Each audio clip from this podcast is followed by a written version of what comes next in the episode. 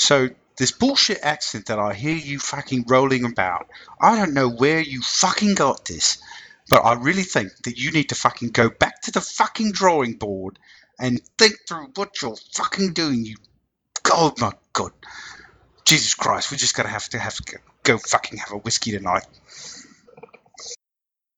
Oh, boy. Doesn't look like Nixon wins this round.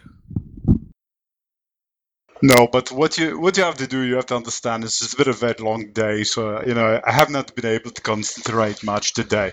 But, you know, I think I'll probably be able to get a good lift in tonight, you know, before I go to bed. You know, I've got a long whey protein shake that I've been working on. It's a great recipe that, you know, my good friend Jesse Bardy Venture he's been kind of giving me some good health tips lately, and I really wanted to try this to increase my protein intake, my diet. You know, I'm only taking 68 or 70 ounces of protein, you know, after every workout. And, you know, I'm trying to really increase that because, you know, as I'm getting older, my muscle mass is, you know, I have to work harder to keep it up.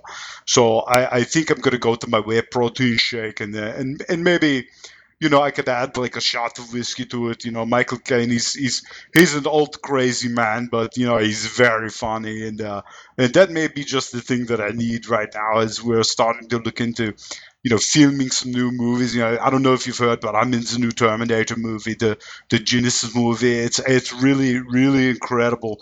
I've not seen this kind of special effects since Conan. It's going to be some groundbreaking stuff, I tell you. Oh, gosh. That's awesome. Knocked it out of the park. Very in character. Yeah. You just gotta cycle through a lot of it. It's all good.